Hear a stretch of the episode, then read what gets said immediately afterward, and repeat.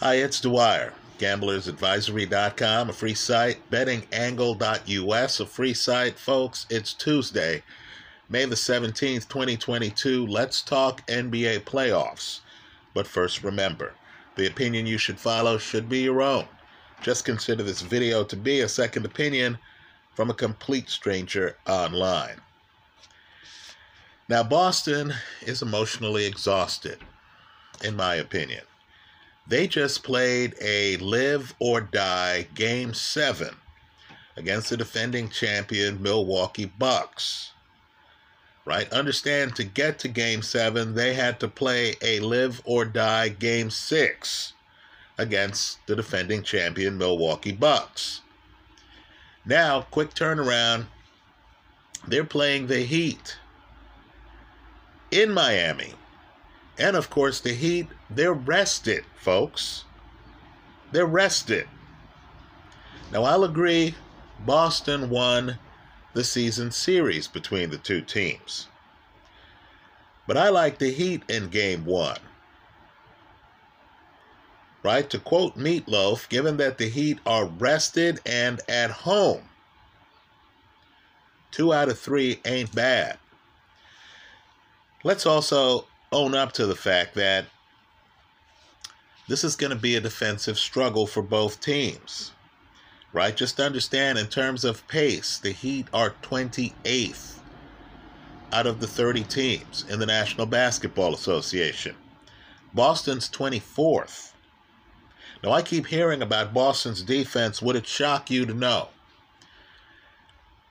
that Miami's Bam Adebayo is one of the league's best defensive players. Folks, he's been on the all defensive team two times. Would it shock you to learn that Jimmy Butler has been on the all defensive team five times? Folks, Miami's going to be able to match Boston defensively. Now, I'll agree, both teams have had some injuries. Kyle Lowry's out for Miami, right? Robert Williams III is not playing every game for the Boston Celtics. I'm expecting Miami to take game one. There is a possibility, as I see it, that Boston is just going to fall apart in game one, just like Phoenix just fell apart in game seven of their matchup against Dallas in the Western Conference. Right? For that reason, I'm a little bit nervous to deal with over unders in game one. But I do like Miami to win game one. I'm expecting defenses to rise to the occasion in game two. And before that game takes place, let's just say I'm thinking game two is going to be an intense, low scoring affair right? So right now, the only visibility I have really is Miami in game one. I'll take my chances. I like the Heat to win game one, right? I'll take the Heat on a money line. From this seat, I'm expecting the teams, once they've refamiliarized themselves with each other, to get really defensive. I'm expecting the under in game two, right? Game two, of course, is subject to change after game one. Let's make sure everyone gets through game one healthy. Let's talk about the West. Folks, Jason Kidd has Dallas playing inspired basketball, doesn't he? Dallas is 17 and 6 since the All Star break. But what I want people to realize is you can't trust the numbers with the Golden State Warriors you simply can't. Because Klay Thompson was out early in the season. Because Steph Curry was out later in the season. In other words, this is a team where you look at the numbers. Keep in mind, Golden State a higher seed than Dallas as it is. But Golden State has had key players, both Splash Brothers, out for periods of time this year right? This is that team with older players who've been there and done that, who have targeted the postseason. I don't think you can trust the regular season numbers that much. Understand too, Dallas has a secret. It's a Jason Kidd secret. They have the slowest pace in the entire league. Folks, they're 30th out of 30. As the world is focused on 23 year old Luka Doncic, Dallas is actually a defensive team. I don't believe that defense is going to hold against the offensive juggernaut that are the Golden State Warriors. You know, I'll agree that Steph is having an off year by his standards. Right? He's been more of a volume shooter lately than the stone cold, accurate sniper he usually is.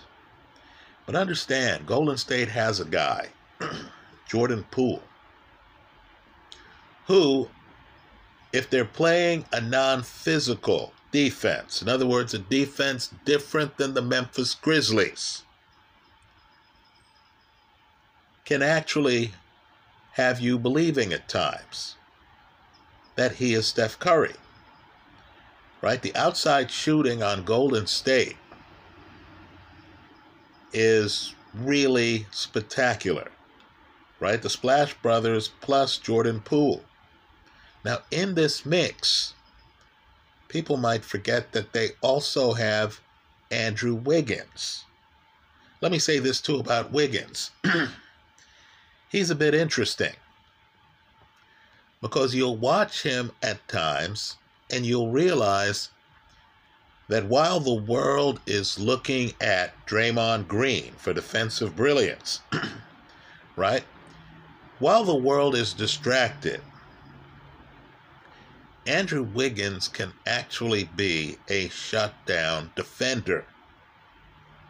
You start to realize that Andrew Wiggins on this team, this is different than Wiggins early in his career, is actually a glue guy. He brings an athleticism that the team otherwise lacks. Folks, Klay Thompson is no longer Klay Thompson, at least not for now, because of his injuries. Great shooter. Obviously, he just hit eight threes in a game, but he's not the lockdown defender. Let me tell you another secret Draymond Green is slowing down on defense the guy bringing athletic defense, and it's very important now because Iggy is out, folks.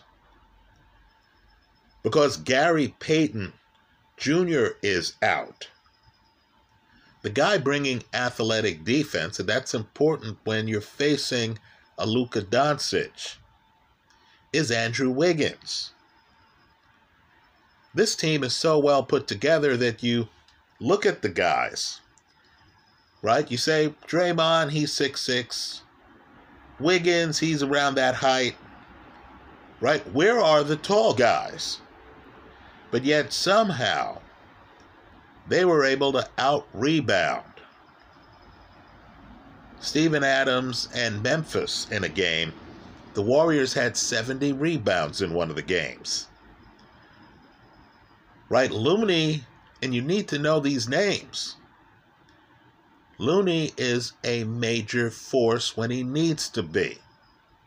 If you dig a little deeper, you'll find out that Looney was one of the best high school players in the country. He was highly regarded. Now he's a glue guy on an offensively blessed Golden State Warriors team. Folks, I don't think Dallas, with its slow pace, can deal with all of this. Understand, while Chris Paul in the Phoenix series, and I was surprised Phoenix lost game seven, let me say that. I expected Phoenix to play Golden State, as I said earlier here, in the finals of the Western Conference. But while Chris Paul was taking mid range jump shots, right, while Phoenix's offense was such that they weren't really trying to stretch the field. You know that nobody in this league has the range outside of Brooklyn, the shooting range that the Golden State Warriors have. Right, folks, the Warriors, much faster pace. They have the 13th pace in the NBA. If Dallas thinks against this Golden State team, which, by the way, at home was 31 and 10, and they have home court advantage in this playoff series. If Dallas thinks that Golden State won't go on offensive outbursts, if Dallas thinks that they can control the pacing of this so that these games are lower scoring, if Dallas thinks Golden State is going to stand around and watch Luka destroy them, when they have a former defensive player of the year in Draymond Green, and when they have backup, right? Andrew Wiggins. I think Dallas is kidding themselves. Here again, like Miami, Golden State is rested. Golden State is at home. Now, I'll agree. Dallas beat Golden State three out of the four games during the regular season. That's a cause for concern. But, folks, both Splash Brothers are back, and another excellent defender, Otto Porter, is back. Right now, I am concerned that the Warriors have two of their best defenders out. Right? I don't think Iggy or Gary Payton shows up for this playoff series. But they do get Steve Kerr back. Right? And let's face it, as much as I like Jason Kidd, Steve Kerr is the guy with the rings as a head coach. I expect the Golden State Warriors to beat Dallas. I'll concede that it's going to be a tough series because Dallas has adjusted to Jason Kidd's personality. Dallas is peaking right now.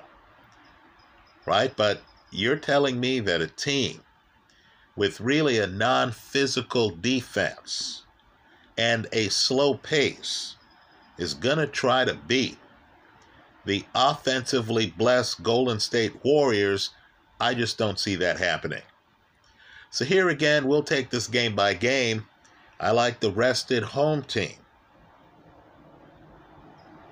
with the better three point shooters the Golden State Warriors in game one over the Dallas Mavericks. I just think mentally, it's very tough to go from a game seven. In Dallas's case, it's a game seven on the road.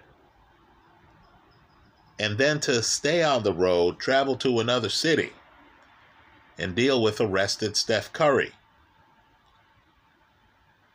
Right? Let me also say this too if both Steph and Klay are hitting at the same time, like they did, by the way, at the end of the fourth quarter in game six against Memphis, forget about it. It's a wrap. Right?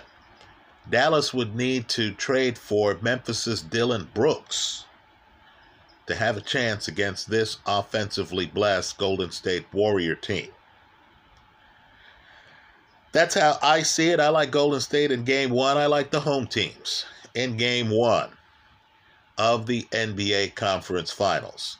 We'll see how the teams mix before making further calls. I am leaning right now, though, to the under in game two of the Miami Boston series, right? If Miami wins game one, as I suspect, right? The personalities on that Heat team, understand. You know, Pat Riley has picked players like himself. You know, Victor Oladipo made an all defensive team.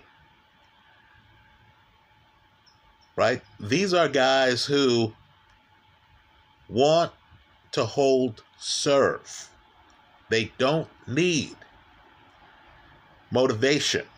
So if Miami wins game one, they're definitely going to want to smother Boston out in game two. Right? Keep in mind, too, this Heat team is underrated. They were just in the NBA Finals. Right? Think back to LeBron's last ring. Right? In the bubble a couple years ago. In that NBA Finals, if I'm right, and you double check me on this, Jimmy Butler had two triple doubles.